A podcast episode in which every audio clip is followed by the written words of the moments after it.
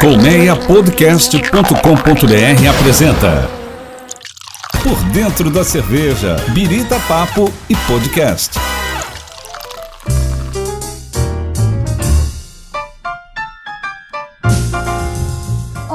Seja bem-vindo e bem-vinda a mais um episódio do Por Dentro da Cerveja. Eu sou a Carolina Barbosa e toda semana trago para você tudo o que rola no universo da cerveja, das novidades para produzir até dicas para consumir em casa. Eu lembro que você pode ouvir esse e os outros programas do Colmeia Podcast, o rádio do seu tempo, no seu aplicativo preferido de podcast, seja no iPhone ou no sistema Android.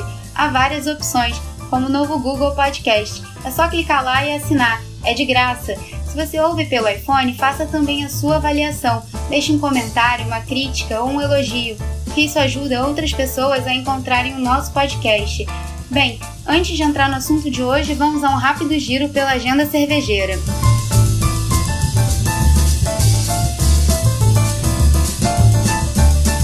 Estão à venda os ingressos para a segunda edição da São Paulo Oktoberfest, que rola entre 28 de setembro e 14 de outubro na Arena AMB no site da Ingresso Rápido, as entradas custam a partir de R$ 27,50 meia entrada. A programação inclui cerca de 100 apresentações de bandas típicas alemães, mais de 70 rótulos de cervejas artesanais e mais de 60 opções em gastronomia. Então fica a dica se você estiver por São Paulo ou já quiser garantir seu passe para a festa. No Rio, festival Repense Cerveja 2018, idealizado pela Duas Cabeças, chega à Casa de Espanha, no Maitá, em 27 de outubro. Neste ano serão 12 receitas inéditas produzidas pela cervejaria anfitriã em colaboração com outras marcas brasileiras. Os ingressos custam 175 reais, mas é open bar e você ganha o copo para provar as novidades. O link para comprar já está lá na página oficial do evento no Facebook, que chama Repense Cerveja 2018. Última chamada também para o festival Slow Brew Brasil, lá em São Paulo, em 3 de novembro. Nesta edição participam 78 cervejarias de diversos estados brasileiros e até do mundo. Ao todo, serão mais de 270 rótulos dos mais variados estilos, inclusive alguns deles raros. Os ingressos estão no último lote e você paga R$ 239 para degustar à vontade e ainda ganha também um copo do evento. Você pode comprar pelo próprio site do Slow Brew.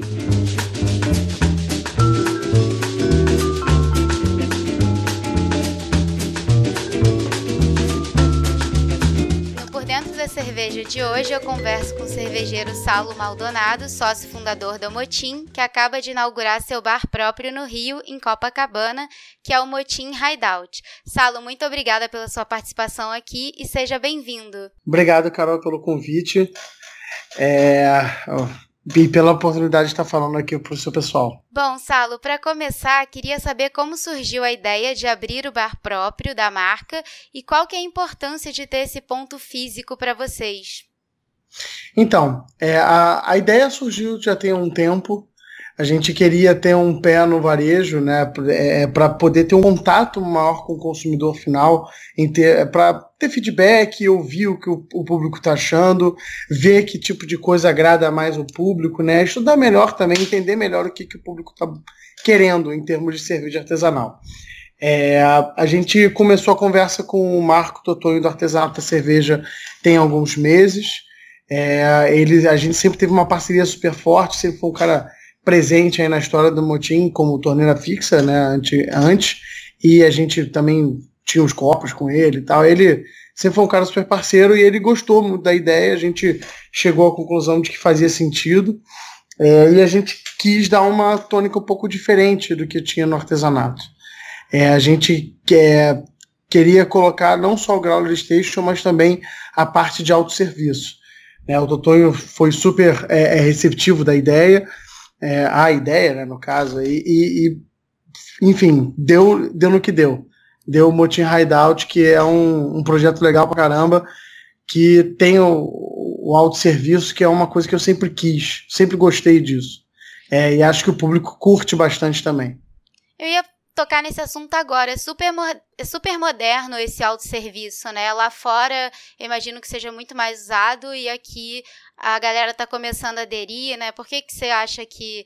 que por que, que você optou por esse tipo de, de serviço? Então, é, lá fora é, é, é bem comum. as pessoas gostam também. Aqui dentro do, especialmente no Rio de Janeiro, já tinham alguns bares, mas a gente achava que é, a gente podia dar uma, um, um, um, tom diferente, né? Trazer uma experiência um pouco mais o cara ficar em, se sentir em casa, né? Ele chega, ele carrega o cartão dele, a gente tem um plano é, de, de, de, benefício, né? Para quanto, quanto mais ele carrega, mais ele ganha em bônus e tal. Então é estimular o consumo e, e, e estimular ele a experimentar. O bom do autosserviço é que ele permite que você sirva o quanto você quiser. Então, é, é, é trazer o público para experimentar.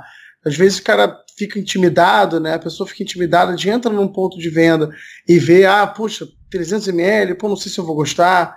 Então, a, a, isso possibilita a experimentação num nível legal. E a gente acha isso importante desenvolver, né?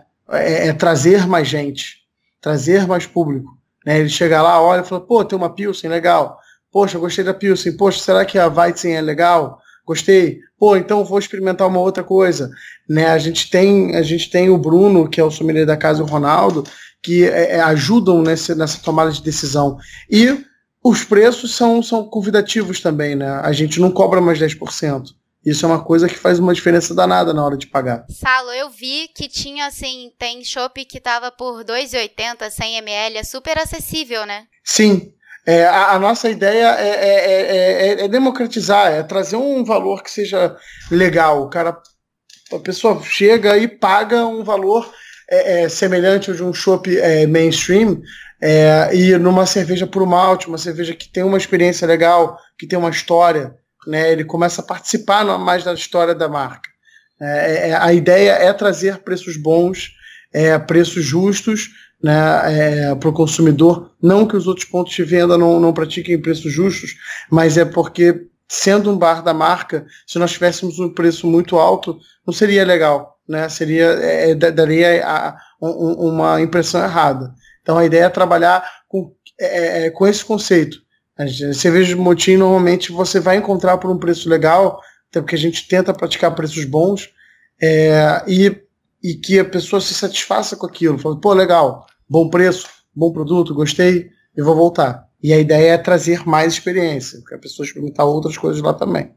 Pois é, são 12 torneiras, né? Como é que vocês mesclam os estilos de chopes plugados, assim, entre. Porque são oito próprias, né? E quatro convidadas. Sim, é uma coisa que o Bruno e o Totonho sempre acharam muito importante, né? A gente como, como marca acha importantíssimo também é trazer um produto diferente. É não só ter os produtos Potin, é, que a, a, até porque perde um pouco do interesse. A experimentação é, é muito legal, né? Esse, é, a diversidade é importante. Então o Bruno faz a seleção, é, ele escolhe as cervejas que estão é, em alta, são cervejas diferentes, a gente está tá tentando trazer cada vez mais coisas bem, bem diferenciadas em termos de estilos, é, cervejas de fora do Rio de Janeiro que não chegam aqui com facilidade, né? então é, é, literalmente diversificar. Motim Hideout não é uma casa, é uma casa motim sim, mas a gente quer que os parceiros estejam presentes. Né? E como o Rio de Janeiro tem um monte de cervejarias, a gente vai trazendo coisas novas, tanto de cervejas cariocas, mas focando em cervejas de fora do estado. Pois é, eu achei super legal que eu vi no Instagram que tem serviço de delivery, né? Tem muita demanda por esse tipo de serviço? Tá crescendo, Carol. É, a gente tem um atendimento legal no iFood. As pessoas gostam de, de, de, de, estão consumindo mais em casa, né? Questão de violência, questão de preço, deslocamento também é caro hoje em dia, né?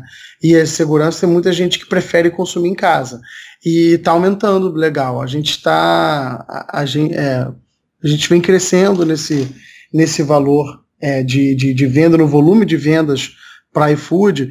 E uma coisa importante que a gente quis manter isso, e a gente manteve a parte de contrapressão, é, tanto de PET como de vidro, para o cliente ter um produto de boa qualidade, fresco na casa dele e, e de forma cômoda também.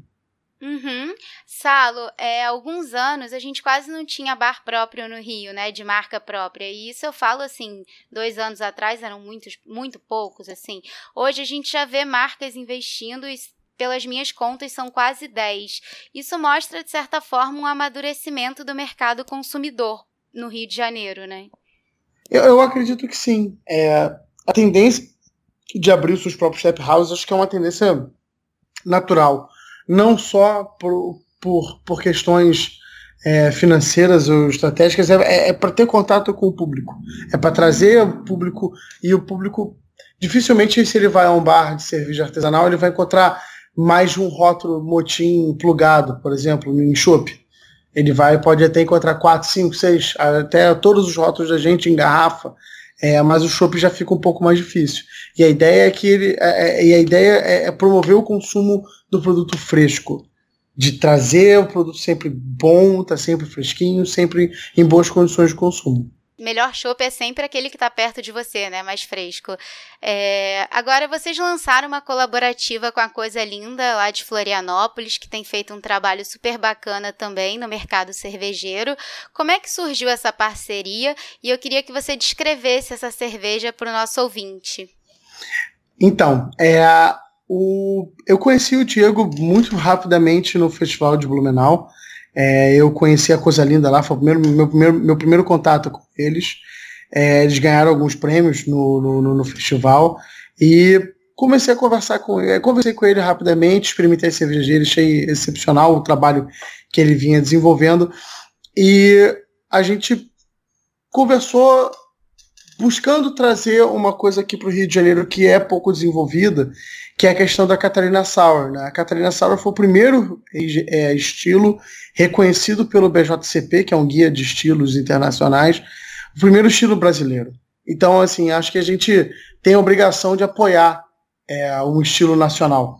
Então, como eles são de Santa Catarina de Floripa especificamente, e a gente queria fazer uma cerveja colaborativa para o Mundial da BR, fez para a gente fazer muito sentido criar uma Catarina Sour.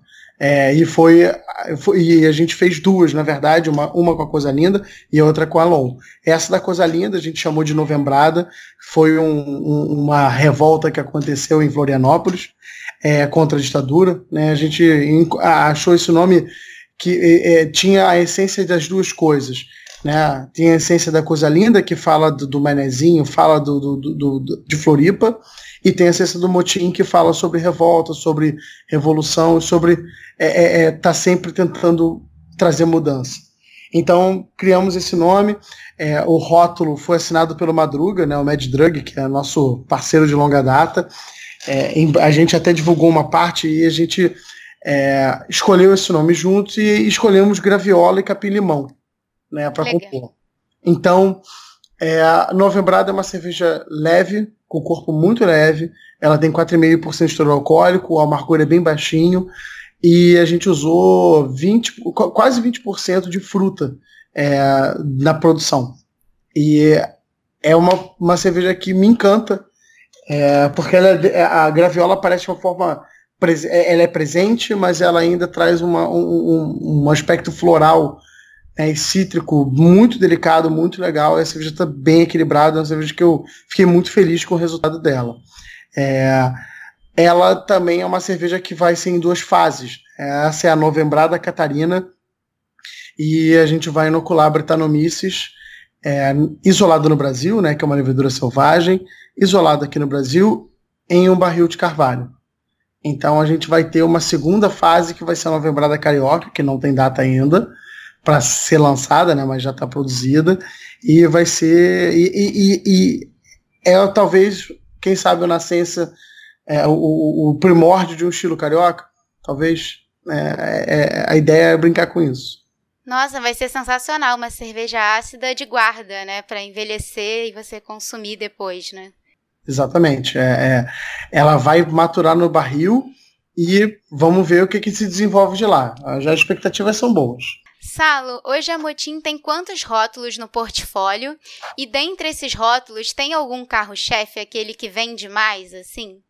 Então, a gente estava com oito rótulos em linha e acabamos de ampliar para dez.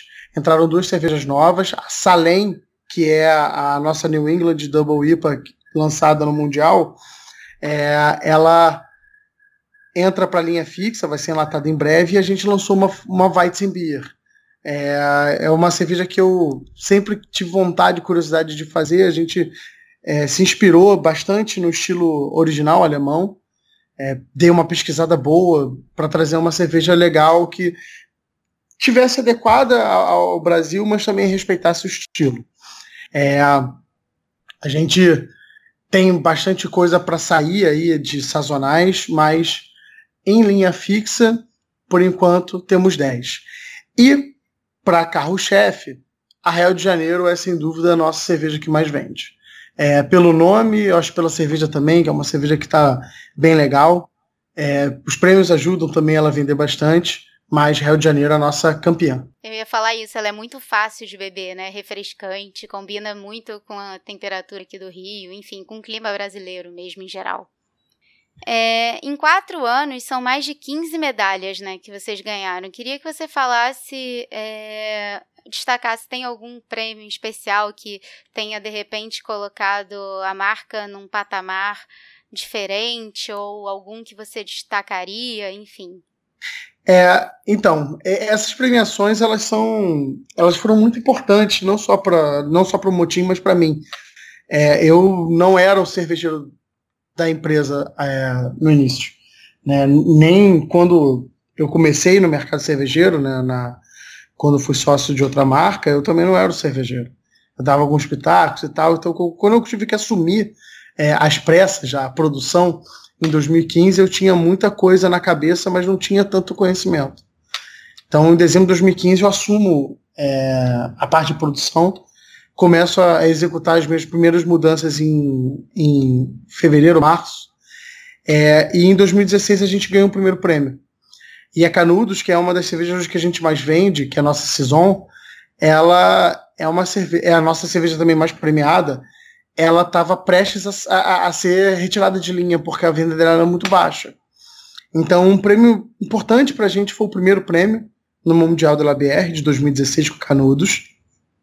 E o segundo prêmio é, é mais importante para a gente, o, mais importante foi o prêmio com a Rio de Janeiro no World Beer Awards, que a gente conseguiu é, é, conquistar o posto né, de cerveja de Golden Beer de, de, de, melhor Golden Beer, melhor cerveja dourada do mundo. E assim, foi uma surpresa, não esperava. Quando fui convidado para jogar o, o, a, a, rodada final, né, em que a Hell já não estava, né, no estilo que ela não, que ela não competia, eu não fazia a menor ideia. Quando eu vi o livro que a gente tinha ganho, ganho prêmios internos, né, nos qualificando para a competição mundial, eu já fiquei feliz pra caramba e não esperava. Então foi uma surpresa muito grata e, e foi muito importante para a gente esse prêmio mundial. Muito legal, adorei a história da Saison que eu não sabia. Agora a gente sempre tem curiosidade em saber como as pessoas entram nesse mercado cervejeiro. E aí eu queria um saber um pouquinho da sua história com a cerveja, como é que começou. Eu sei que a Motim não é sua, você já tinha tido ponto de venda antes, né? Queria que você resumisse um pouquinho é, como é que você se encantou por esse universo cervejeiro. Então, é, é uma história muito engraçada. Eu não, não consumia cerveja até 2008. Não gostava mesmo. É, porque eu, eu tinha contato com cerveja, as cervejas mainstream e nenhuma me, me atraía. Né? Eu era bebedor de destilado, bebia rum, bebia drink. Né? Era pinguço. mas, mas eu, eu. Uma vez eu saí com um amigo meu, a gente estava no Shenanigans eu, eu falo, eu acho muito legal essa história. Assim, foi o primeiro contato que eu tive com cerveja artesanal e cerveja diferente, né? Eu bebi uma garrafa de Erdinger. E a forma que a pessoa servia, que sacudia, colocava de cabeça para baixo, eu achei maravilhoso, achei incrível, né? Bebi uma Erdinger, na época foi a Dunkel, que é a cerveja, que é, é uma cerveja de trigo escura, e fiquei impressionado com aquilo ali. E comecei a, a, a perceber que o mundo era diferente a cerveja era um mundo diferente, no caso. É, depois eu, um amigo meu trouxe para mim uma cerveja que foi a cerveja que mudou a minha cabeça, que chama, chama Strong Suffolk. Ela é importada até hoje, tem no Brasil. Hoje em dia no Rio de Janeiro, infelizmente, é dificílimo de achar, mas é uma cerveja que passa por envelhecimento em madeira. Né, mas ela não tem levedura selvagem, nada. Ela passa por envelhecimento em madeira e depois ela é blendada, mas é uma cerveja magnífica. Eu adoro também. E eu fiquei impressionado com aquilo. Falei, porra, cerveja em barril, que coisa estranha, né? Você está acostumado com uísque, envelhecimento de 12 anos, aí você for ouvir que uma cerveja passa dois anos na madeira, você fala, ah, cara, que coisa louca. Aí eu experimentei e fiquei, assim, de boca aberta, literalmente fiquei sem, sem entender aquilo. Foi muito forte para mim e eu comecei a estudar mais. Aí, desde as desventuras de experimentar uma IPA sem gostar de cerveja amarga, né, e, e, e ter, um, e, e, ter quase um treco, até comprar uma, uma Crick Lambic no Zona Sul, né, no supermercado, e eu fui uma felicidade, eu falei, pô, cerveja de cereja, nossa, deve ser uma delícia. Eu fiquei pensando em Bala House, né, é a referência de cerveja que a gente tem é essa. Nossa, a cerveja era ácida, que era uma Lambic. É, e uma Crick Lambic, né? Cara, eu quase que eu caí pra trás. Falei, Ih, cara, eu acho que sacanagem. Na época, você vê como é que o valor das coisas mudou. Eu paguei R$34,80 numa garrafa de 375. E, e era caríssimo, era tipo 100, 100 e poucos reais. Um cara que não bebia cerveja foi um investimento alto. E eu fiquei horrorizado, horrorizado. Falei, puxa, peguei uma cerveja estragada. E, obviamente, ela não estava estragada, né? Era o estilo é, dela, né? O estilo dela. E, é assim, é impressionante é, como que isso começou a tomar forma. Na época, eu estava fazendo mestrado, estava estudando para o mestrado, né? Para entrar. Entrei no mestrado, fiz o primeiro ano. No primeiro ano ainda eu fiz um curso de cerveja de, de produção de cerveja caseira com o Boto. É, e produzi duas ou três levas, todos ficaram horrorosos. É, mas que negócio, né? Assim, eu, eu já sabia que estava horroroso, mas meus amigos estavam lindos. Nossa, tá ótimo. Eu, nossa, tem alguma coisa errada. E depois eu fui saber quais foram os defeitos de fermentação, né? Você vai estudando, você vai aprendendo. E daí para frente foi uma sequência de coisas. Eu comecei a fazer estudar pro, a minha dissertação de mestrado foi sobre cerveja a minha. Eu fui chamado para compor o, a parte de, de B2B, né, de, de venda, né, de distribuição de cervejas americanas de um site que existia no Brasil chamado Beerbox. E, cara, daí para frente a história. Saulo, eu queria agradecer muito a sua participação aqui, te desejar muito sucesso nessa nova empreitada e depois eu sei que você vai voltar para contar para gente dos novos lançamentos e os outros projetos que vocês estão programando aí pela frente, tá bom? Tá ótimo, Carol. Obrigado pelo convite. Galera, espero todo mundo lá no Motim Hideout para conhecer o serviço, autosserviço e tomar umas cervejas lá com a gente. Obrigado. Obrigadão. Tchau, tchau.